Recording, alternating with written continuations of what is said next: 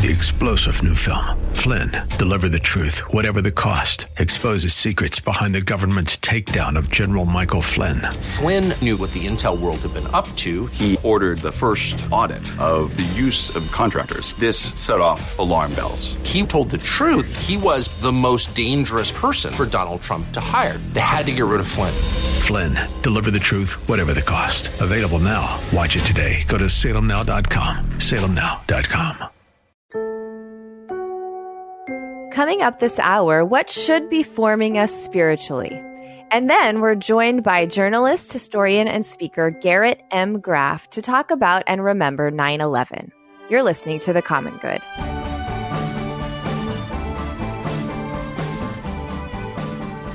Hey, everybody, welcome back to The Common Good on this Friday afternoon. My name is Aubrey Sampson, and my co host Brian Fromm is out for the day. And so I'm thrilled to be joined by my friend, my regular guest co host, author, speaker, all around talented woman, Miss Catherine McNiel. Hi, Catherine. Hey, Aubrey. I'm so happy to be here today. Yeah, thanks so much for joining us again today. I love that uh, you're my friend, my neighbor, and now you get to be my part time co host. This is very I fun. Mean, we have so Thank much you. fun together. Yeah. Catherine, one of the things that you write about and speak about and write books about is um, spiritual formation.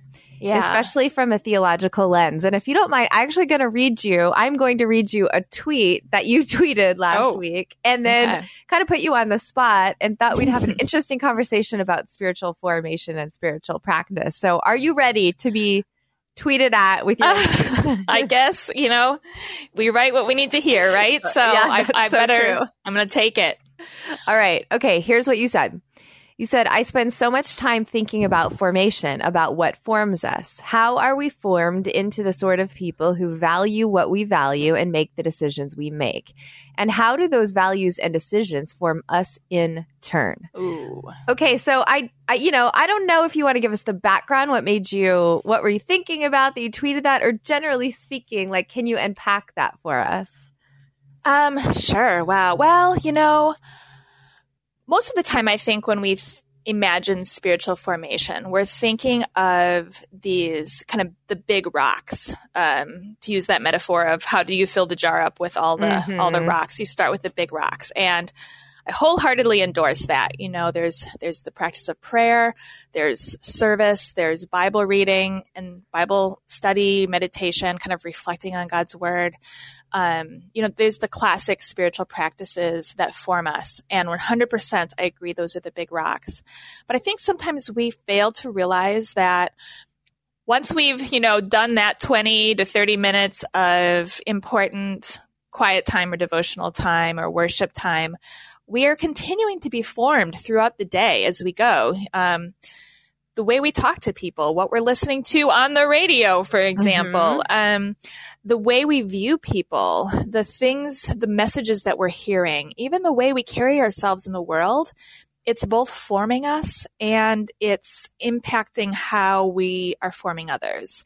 And I wish we would think a little bit more about those aspects of spiritual formation. Um, I think when I tweeted that, I was listening to some friends kind of debate and they were believing the worst about each other so Mm. profoundly and they I think there's probably a lot of common ground in a Mm. lot of the areas where we're polarized as a society these days even as a Christian community we're very Yeah. polarized Yeah. and I thought to myself like what are the forces that formed you know these two particular people who were in conflict but also the rest of us like Yes. how have we been formed to view each other in such an ungracious such a Yes. suspicious way i think Yes. suspicion is the word i want how have Mm. we been formed to be so suspicious and then how does that suspicion in turn form us going forward so that was my long answer That is, I think, really interesting. Something Brian and I talk about a lot is there. There does seem to be a um, there's a lack of civility even amongst friends. You know, so you can't even sort of have Mm. public discourse about about a disagreement anymore without it turning very vitriolic and personal. And I I think sometimes my concern is that are one our witness is at stake and then two that we're just not treating other the way god has called us to treat one another right and I do think you're right that there is something because uh, I think we could easily go, well, that's just our sin nature. And there's some truth to that. But I do think we have to be mindful of the things that are forming us, where we're getting our information, where we're getting our news, where we're getting our spiritual um, uh, wisdom. And I think sometimes what we what we don't realize is that even if it's not overtly spiritual, if you're watching Fox News all the time or if you're watching CNN all the time, those things are forming you spiritually. Absolutely. And and that is really that has to be a wake up call to the American church right now. That um of course, engage in the world, engage in society, engage in the things that um, are important to you. God calls us to do that. At the same time, we have to have some sort of discernment muscle that it seems like many of us, a lot of people do, but many of us don't have right now that we can recognize, oh, wait, this is forming me away from the things of Christ instead of towards the things of Christ. And I wonder, Catherine, just in your own experience, I mean, you don't have to be an expert on this, but just in your own experience, thinking through and, and writing about and studying spiritual formation, how do people begin to be formed spiritually in a way that's godly and good and hmm. honoring of other people? Like, what are some practical ways for people to begin thinking about this? Well, you know, the old saying, you know, grass grows where it's watered. Mm. I, th- I do think we need to pay attention to what we're watering, even inside ourselves. You know, you mentioned the sin nature. Well, our sin nature is going to grow and it's going to grow and grow and grow and it's going to become really invasive. Um, yeah. or, but we also have the Holy Spirit in us. Yes. And um, I realize that Christians will never kind of solve the tension of how much is the Holy Spirit working in spite of me and how much is the Holy Spirit working in cooperation with me. But what I say to my kids is that we have both these things inside of us. Which are we going to water? You know, mm. which are we which are we going to invest in and focus on and spend time on? Because that's what's going to grow. And it's going to come out, first of all, in just these sort of little mundane, um, you know, how do you treat the people you live with? Mm-hmm. You know, mm-hmm. do you, how do you respond when you uh, lose your temper? You know, mm-hmm. when um, I, I really do think that the more mundane, more everyday, in some ways, it that's the bigger deal because that's who we are all the time. And yeah. um, it's not who we are, that one 15 minute segment on the radio. Yeah. It's who we are being formed to be while we're at work, while we're with mm-hmm. our neighbors, uh, while we're with our families. And I, we do have a sin nature. We also have God's spirit in us. So which are we going to be making room for? Mm, that's and such a good word, Catherine. I think that's a question that we should be asking ourselves more often. And then, Catherine, with the last 30 seconds or so, do you have any spiritual practices? Like, I just want to give people some really practical handholds for watering that spiritual grass, I guess, watering that Holy Spirit grass. Are there any spiritual practice that you um, put into practice daily or weekly or seasonally that have been meaningful for you? Well, you know, I did mention the big rocks. I think that if we're not spending time in prayer, in worship, in service in bible reading and study and meditation that we're gonna we're gonna get off. But yeah.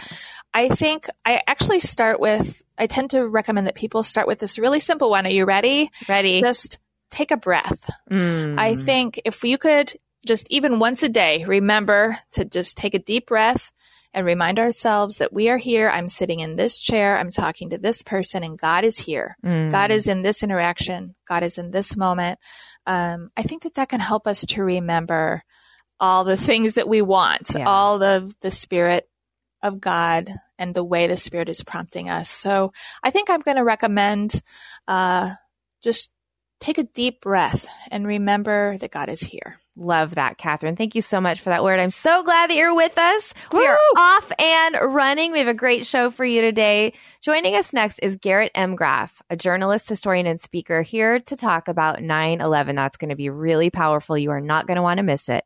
You're listening to The Common Good on AM 1160. Hope for your life.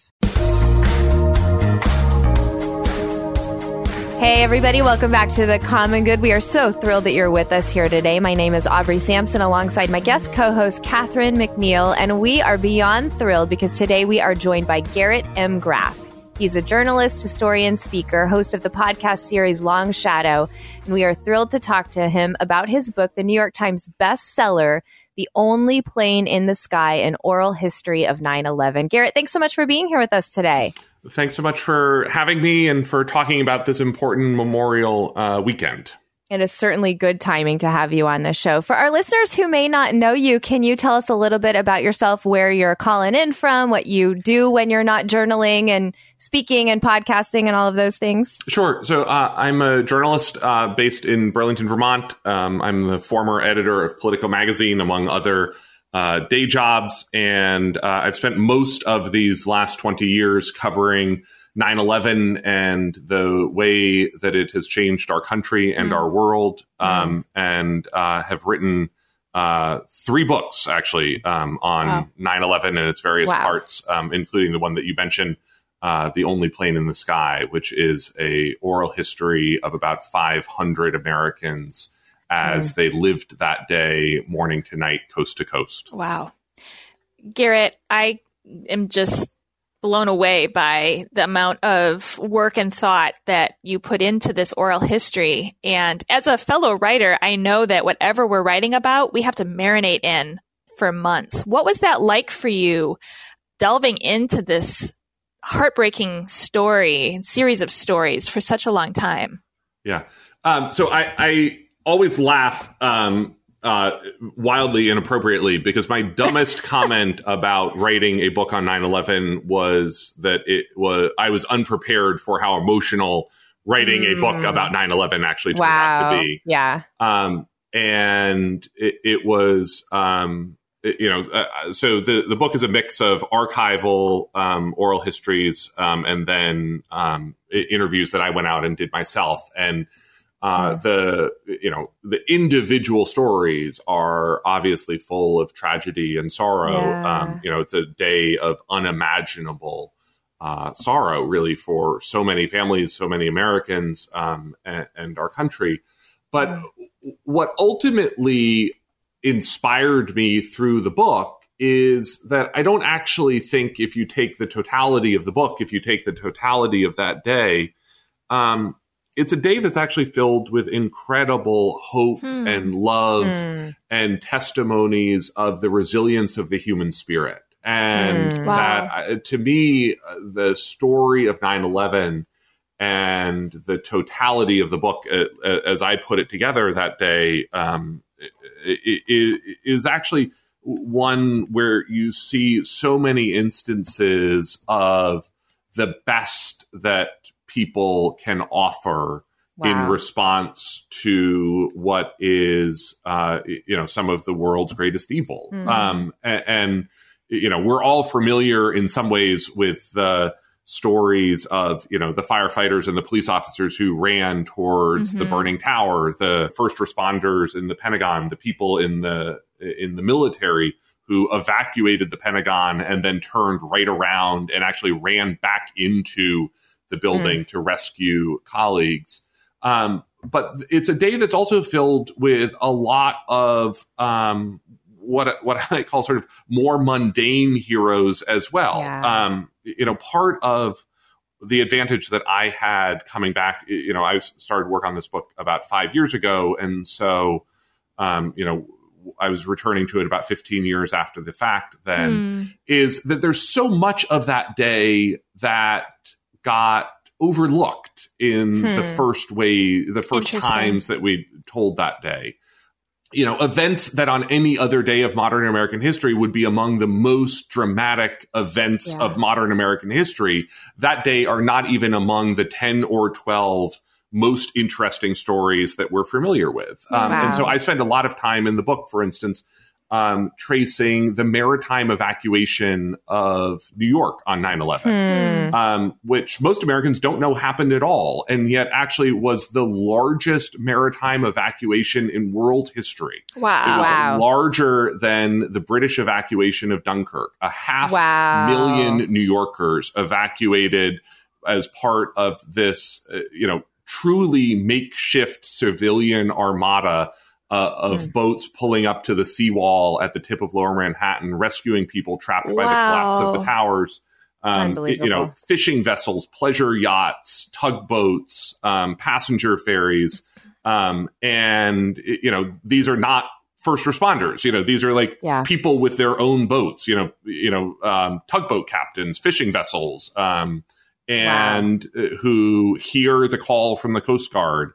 Um, you know, all available boats, all available boats. Um, You know, please report to the tip of Lower Manhattan to help with the evacuation, and just sort of like hop in their boats across the New York Harbor and and pull up. Um, Mm. the stories of the air traffic controllers that day, um, you know, who at 942 are given an order that no one has ever heard before. Land Hmm. everything, land everything now.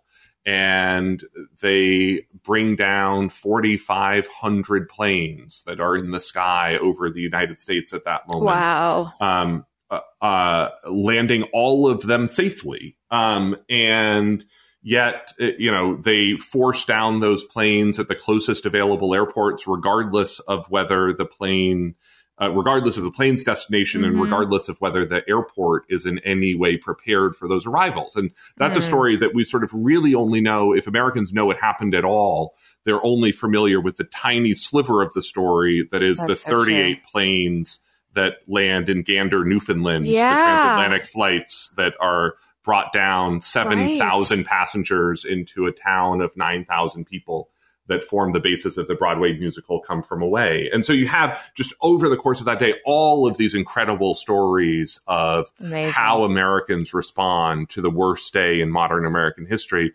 And collectively, I find just so inspirational.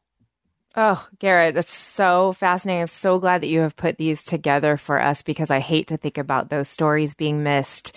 This is a large question to ask, but you know, we're marking the 20th anniversary of 9/11 and I wondered just what is one reason it is so important for us to make sure that future generations understand the magnitude of 9/11 and what happened on that day. Yeah, th- this is a great question, and it- and it's actually the the main pur- purpose that I had to to writing this book, which is you know we're 20 years after the fact. There's an entire generation who have grown up in the world shaped by 9/11, but Yeah. no longer understand the experience Yeah. of living through that day.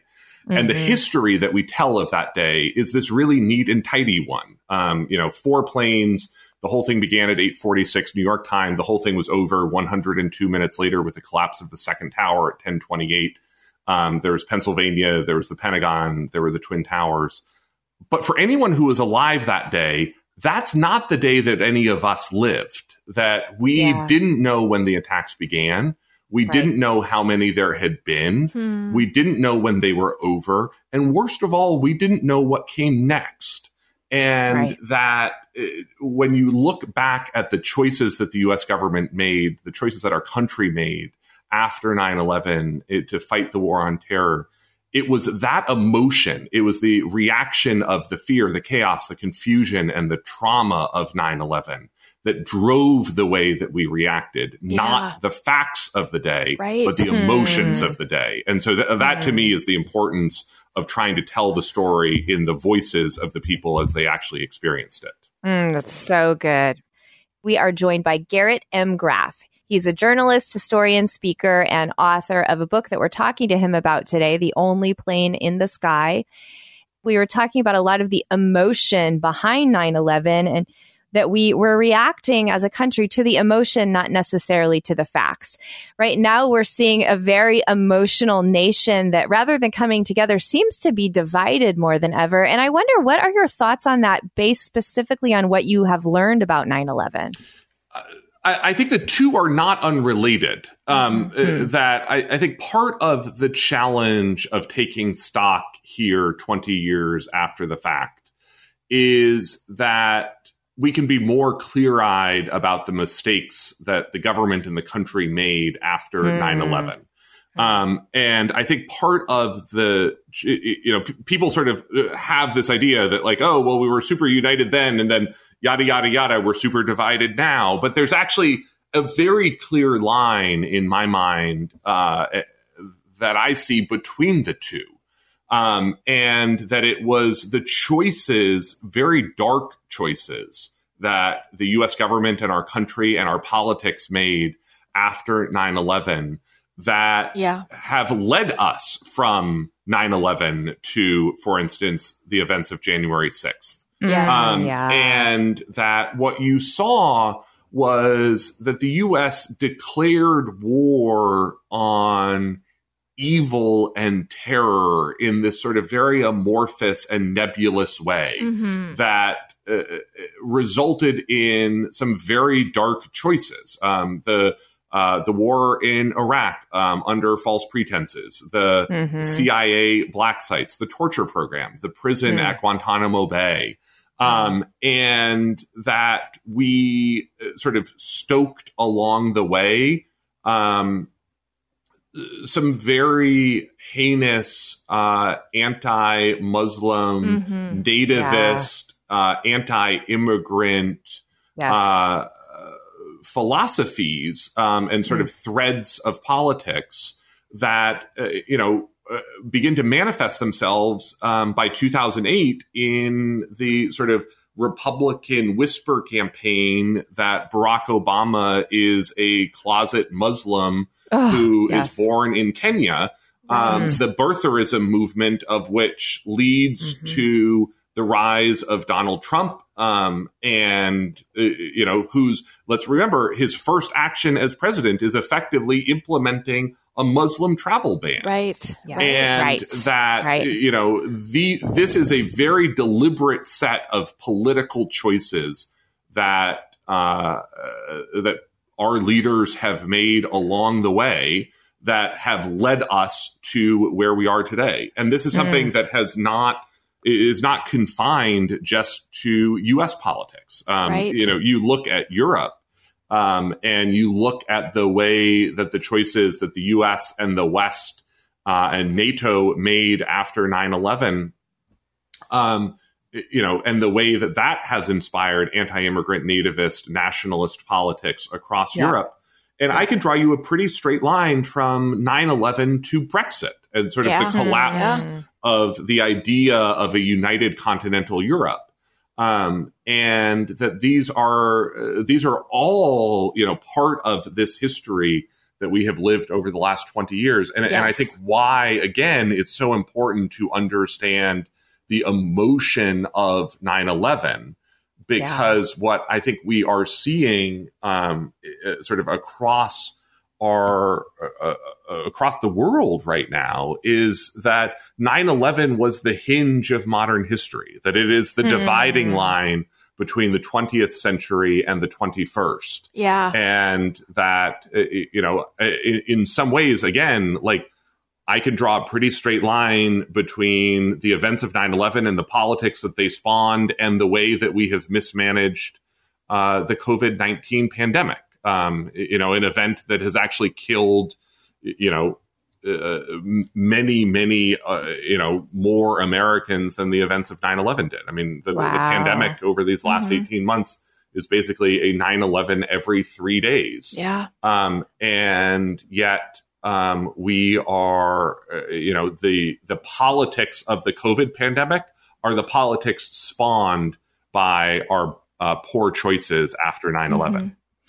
Yeah, I don't think we can overestimate how much the psychological impact of 9 11 has formed who we are today and how we view the world. Um, dovetailing on that, you, you were talking about some of the decisions that were made then that are impacting us now. What are your thoughts on the recent news that we're all talking about with Afghanistan and the troops finally coming home? Yeah, you know, I think you know, and there are ch- choices that we made after 9/11 sort of more tragic than the choices that we made in Iraq and Afghanistan, um, and how we sort of mismanaged those opening couple of months of Afghanistan, um, such that you know I don't think anyone that I have talked to in the last 18 years thought that Afghanistan would end up anywhere else than it is ended up right now. That Mhm. you, you know Yeah, we we right, have right. been losing this war uh, since January 2002. Um, the moment Mhm. that Bin Laden slipped out of Tora Bora uh, was the literal same day that Donald Rumsfeld at the Pentagon was getting his first briefing on the war plan to invade Iraq. And mm. that wow. this is something where um, you know there was there was never going to be a good time for the U.S. to lose mm-hmm. Afghanistan. Mm-hmm. I mean, that's why we have stayed for 20 years. Um, yeah, right. But it is, I think, particularly heartbreaking to have that happen this summer in this lead up to the 20th anniversary. Yeah. Um, yeah. And, you know, you look at those 13 Marines and the sailor uh, who were killed in Kabul as the pullout uh, happened. Um, only two of them were out of diapers on 9 mm. 11. Yes, I um, noticed that. You know, that, that is, uh, you know, we have a generation of soldiers uh, uh, and Marines and sailors um, on our side fighting a generation of Taliban who were also too young to mm. remember 9-11 itself um, mm. and you know that is a uh, th- this is a generation of failure and tragedy that has led up to where we are right now Wow, Garrett, so interesting. We have about a minute left, but I would love to ask you this question because I know you like talking about this theme of luck and how it played out in 9 11. Can you tell us any of those stories or what you mean by that? Yeah. Uh, so, uh, this to me is always the, the thing that most stands out when I go back and look at the experiences of people on 9 11, which is how um, the little decisions that we think nothing of making on a daily basis, you know, when you get a cup of coffee, when you place a telephone call, um, when you step out to run an errand, um, which bus you board, which flight you book, mm. on that day ends up making so much of a difference about when wow. people live and die. Um, mm. I tell the story in the book of uh, Michael Lomonaco, the chef at Windows on the World, the restaurant mm-hmm. atop the North Tower, yeah. who that morning uh, uh, would have normally been at his desk at uh, um, around 8.30 in the kitchen and that day of all days he stopped to get a pair of lenscrafter uh, a pair of glasses at lenscrafters and mm. misses the last elevator up to his off uh, to his kitchen 70 of his colleagues die and he lives. Um, mm. and, and, I think, uh, you know, whether you call it luck or fate or faith, um, you know, that is such a determining aspect of how people live and die that day. Wow, unbelievable. Garrett, it has been such a thrill to have you on today. Garrett Graff is a journalist, historian, speaker, host of a podcast series you can listen to now called Long Shadow. We've been talking to him about his book, The Only Plane in the Sky, an oral history of 9 11. You can get that wherever you buy your books. And you can learn more about Garrett at garrettgraff.com. You can connect with him on Twitter at Vermont GMG. Garrett, thanks so much for being here today. My pleasure. Thanks for thinking about this weekend. You're listening to The Common Good on AM 1160 Hope for Your Life.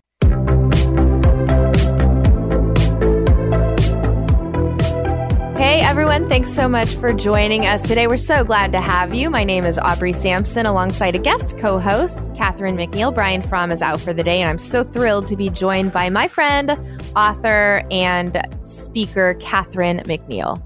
Uh, yeah, I'm so glad to still be here with you today, Aubrey. I'm having a blast. So I was recently reading an article that um, was published on Patheos.com. It's called "Faith, Good Works, and the Danger of Shallow Christian Sentimentalism."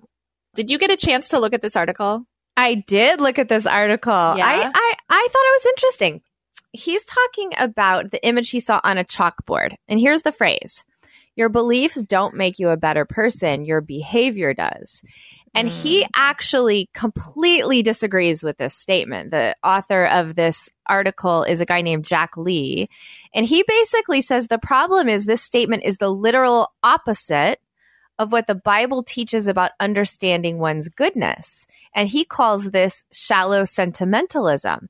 But interestingly, Catherine, I read this and I thought of the book of James and I thought, yeah. no, it even the demons believe, right? Yes. What matters is our faith and our works. And so actually, I mean, of course, anytime you're talking about being a better person, that's not necessarily the goal. The goal of Christianity is for Christ to form his likeness in us, yes. as we've been talking about throughout the show. So to become more Christ-like, but it's, it's not the right beliefs. It's not that you believe certain things. It is that your faith in Christ's saving power also impacts the way you live as Jesus did. And so both Yeah. have to be true. So I actually don't think I agree with this article. Now, I, I do understand what he's saying. Like, we have to be careful about pithy phrases in Christianity and we have to be careful about sappy sentiments.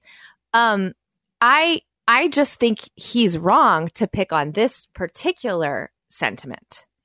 I I totally agree with you, Aubrey. In fact, I had to read that particular paragraph over a couple times to be like, wait, wait, what? Like, am I reading that right? Because if you turn the phrase around, your behavior doesn't make you a better person, your beliefs do. That sounds like sentimentalism to me. Um, but I think that's actually more what he's advocating for. But in reality, I think you're right that it has to be what we believe and what we do together. And I don't think that in Jesus' worldview that there was even an option for them to be separated. That's you know what I mean? Yes. Um, I know this is sort of like a hackneyed example, but if you know I'm sitting on a chair right now and it's not enough for me to be just like, oh yeah, that's a that's a legitimate chair. I actually have to sit in it. Do you know Mhm. what I mean? And um, that's how we that's how we have a belief is Yes. we live in a certain way. Um, and you know, maybe if we were chatting with the author of this article, he would be like, "Yeah, that's what I meant." But I think Christian sentimentalism comes more from people who have these ideas or sign on to an ideology that is not actually producing the fruit of Christ-like behavior in their there lives. you go. Yeah, there you go. Um, Catherine, I, I I'm going to put you on the spot a little bit because I Ooh. feel like your upcoming book, which you shared the title with us last time you were I on the did. show, "Fearing Bravely." Here, tell me the whole title because I'm going to mess up the subtitle. The title is Fearing Bravely, Risking Love for Our Neighbors, Strangers, and Enemies. Oh, I love it. So And I. it- oh, go ahead, Catherine. I was just going to say it doesn't come out until February of 2022, but it is available for pre-order. Ooh, grab your copy on Amazon right now. Um, but I'm bringing up your book, Catherine, because this is actually something that you write about. This concept that that um, we have maybe been formed too much. That it is all about believing this certain set of beliefs, this certain systematic theology, but then we've stopped Yeah. and we have not actually practiced, put into formation, put into habit the way of Jesus. And um, that has to change. I mean, if we're seeing anything right now in the American church, we're seeing the the downfall because we have not practiced our faith.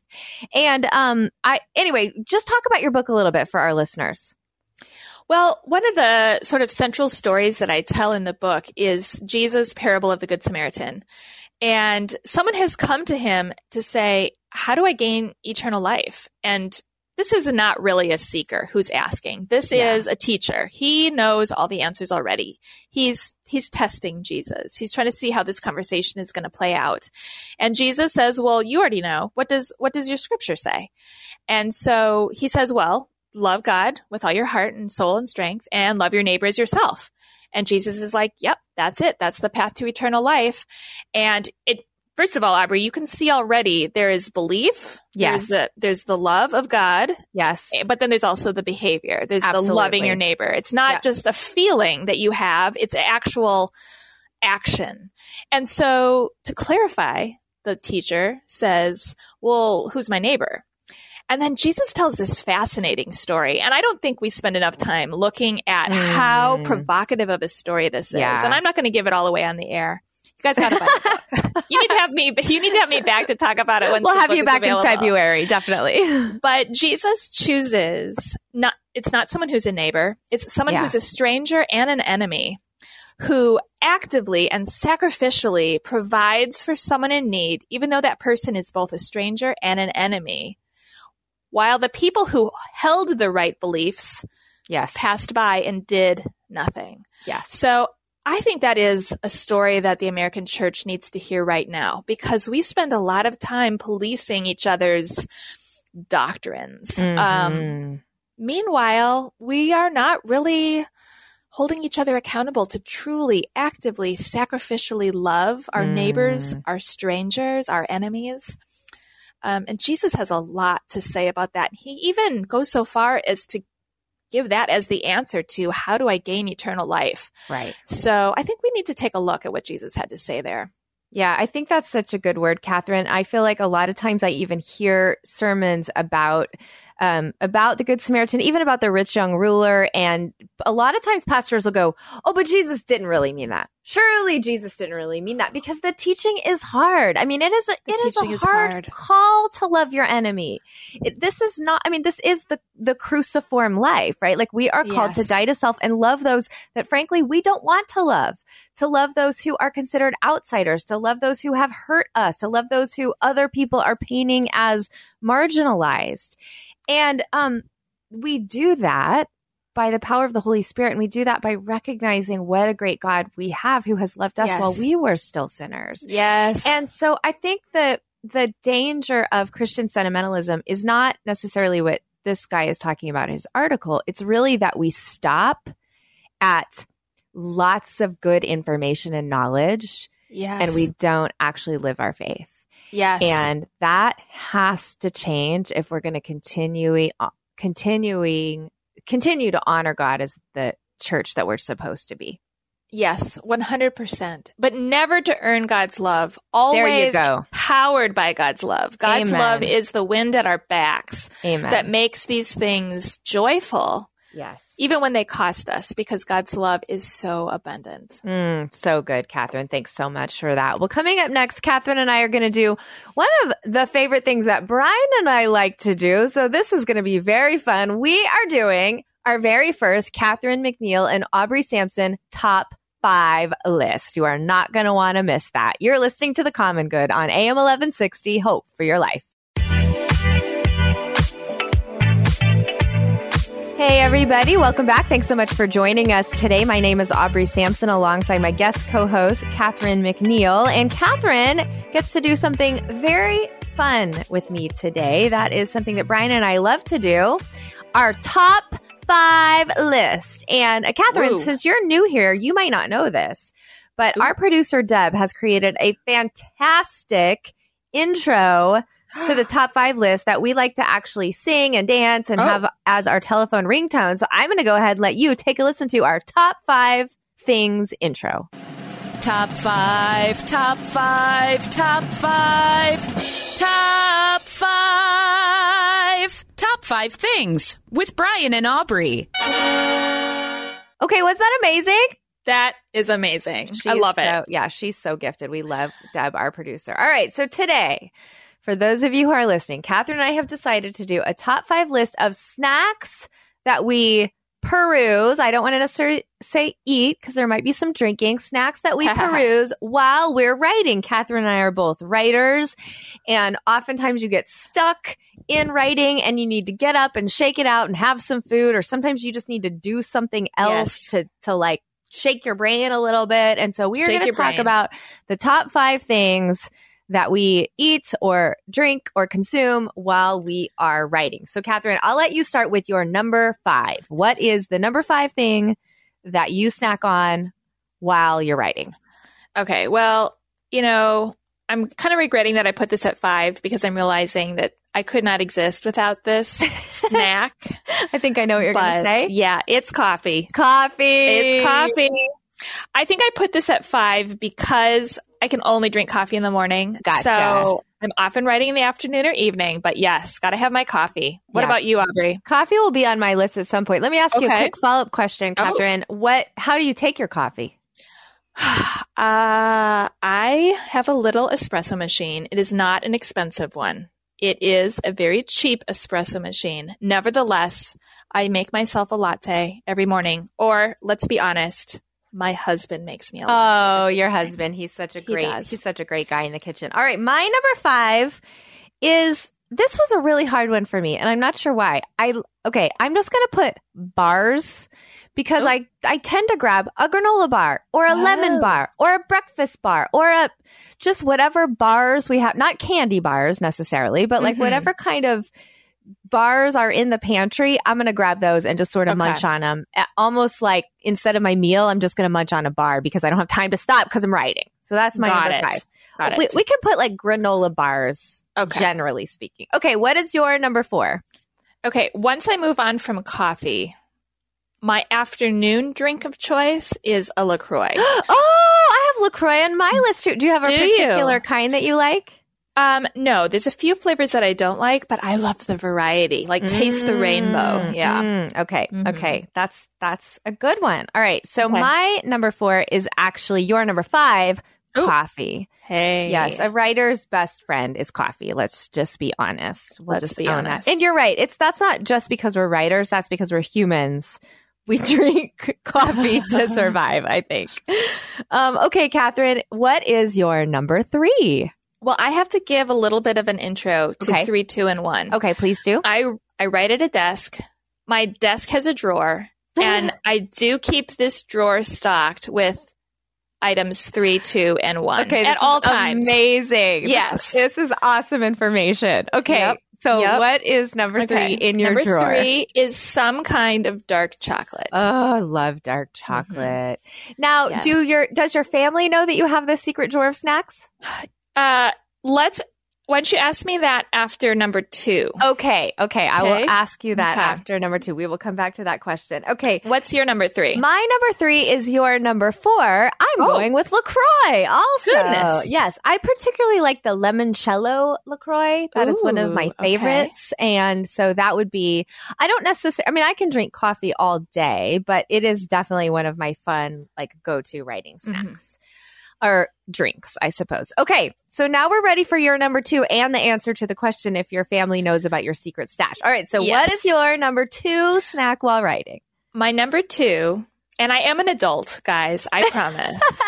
number two is Sour Patch Kids. Oh, Sour Patch Kids. That is a great candy of choice. Thank you. I just something about the sweet and the sour. I can't eat them very quickly, but they just sort of keep my brain interested Mhm, in the mhm. writing process. So this is what my kids have sniffed out. Ah. I don't think they care about the dark chocolate. I don't think they care about anything else. But they have been known. I found my drawer just a bit ajar, and I think it's it's the Mm. Sour Patch Kids. That is very interesting. So in my house, anytime I have like a secret stash of things, it gets found. Mm-hmm. My family, including my husband, eat all of it. And so my life, I feel like my life, Catherine, since I've started having kids, so I'm going to say for the past two decades almost, is me trying to find new hiding places in my house for my snacks. And I am I not hear you. exaggerating when I tell you I have hidden cereal under the bed. Oh, because. I know if my family finds it, it's gone and I won't get any. And that sounds a little selfish of me, but it is No. literally like survival at my house It is survival. I understand. three boys and a husband who like to eat all the snacks. Okay. So I hope that your family is a little more generous with you. All right. My number two is um this is a new snack of choice for me, but I am a really big fan. I don't know if you've had these before, Catherine. Dots pretzels. my I have a family member who loves those. I can't think of who. If it's a child or a spouse, Okay. someone in my house loves Dots pretzels. They are just seasoned really well and they're like a lit like a teeny, teeny, teeny bit spicy. They're very addicting is the problem. So you have Hmm. to sort of like put them in a bowl and go up to where you're working and not take the whole bag. But they Yes. are just absolutely delicious. And there's different there's Southwest, original. There's now even sort of a Dots Pretzels Cheetos. Which is a little weird, but I really, really like those. Okay. Do you have any honorable mentions before we move on to number one snack while writing? I don't. I'm a, I'm pretty uh I'm pretty uh structured. Like I'm a routine Okay. person. Yes. But I I do want to jump in and say about your kids or family sneaking stuff. Yes. I always close the bag. My kids never close the bag. what is that about them not closing bags? So it's like, you know what? If you're going to try to trick me, at least cover up the evidence a little bit. At least be a little bit sneaky and deceitful Right? about it. Right? Don't leave the bag sitting open. That reminds me that my I have started to make my kids if they leave a bag of chips or something open, I have started to make them buy the bag, the replacement bag at the grocery store because they make all the chips stale. That's cold. Yes, I know, Yeah. but they they need to learn that lesson. Use a chip clip, kid, Yes. to survive in this house. All right, Catherine, little drum roll. Your number, Number one. one. snack while writing is Okay, I love this snack. It's rye chips. Do you know what I mean by rye I chips? don't. I have no idea what you're talking about. Wait, is Um, that like the brown part in the yes. um yes, yes, yes. in the Chex Mix? Yeah. Chex Mix, or there's another snack mix. I'm not going to be able to get the name right, so I won't even try. Okay. This is not a product placement moment.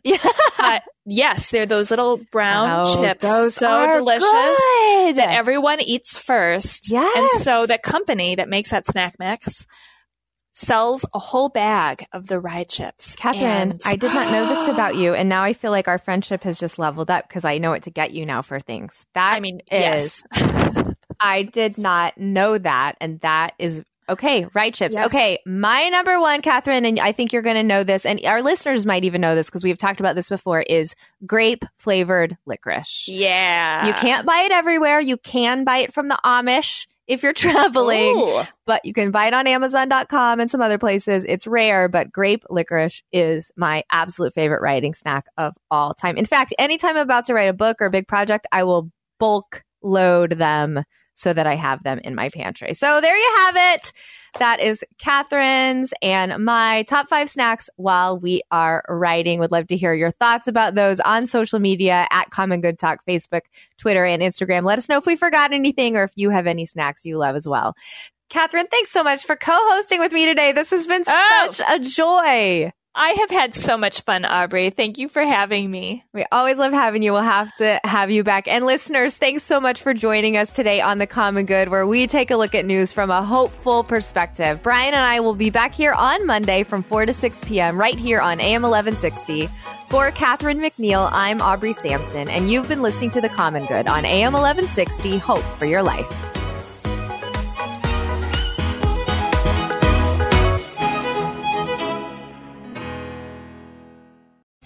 Three star general Michael J. Flynn, head of the Pentagon Intelligence Agency, knew all the government's dirty secrets. He was one of the most respected generals in the military. Flynn knew what the intel world had been up to. He understood its funding. He ordered the first audit of the use of contractors. This set off alarm bells. The explosive new documentary, Flynn, Deliver the Truth, Whatever the Cost, uncovers the facts behind this scandal. Flynn told the truth. He was the most dangerous person for Donald Trump to hire. I find out the worst enemy that I'm going to face in my life is right here in America. They took my assessment and they wanted me to change it. And I was like, I'm not changing it. They had to get rid of Flynn. With in depth interviews, archival footage, and never before seen personal records of the man behind the headlines. I just felt like I was drowning. Flynn, Deliver the Truth, Whatever the Cost. Available now. Watch it today. Go to salemnow.com. Salemnow.com.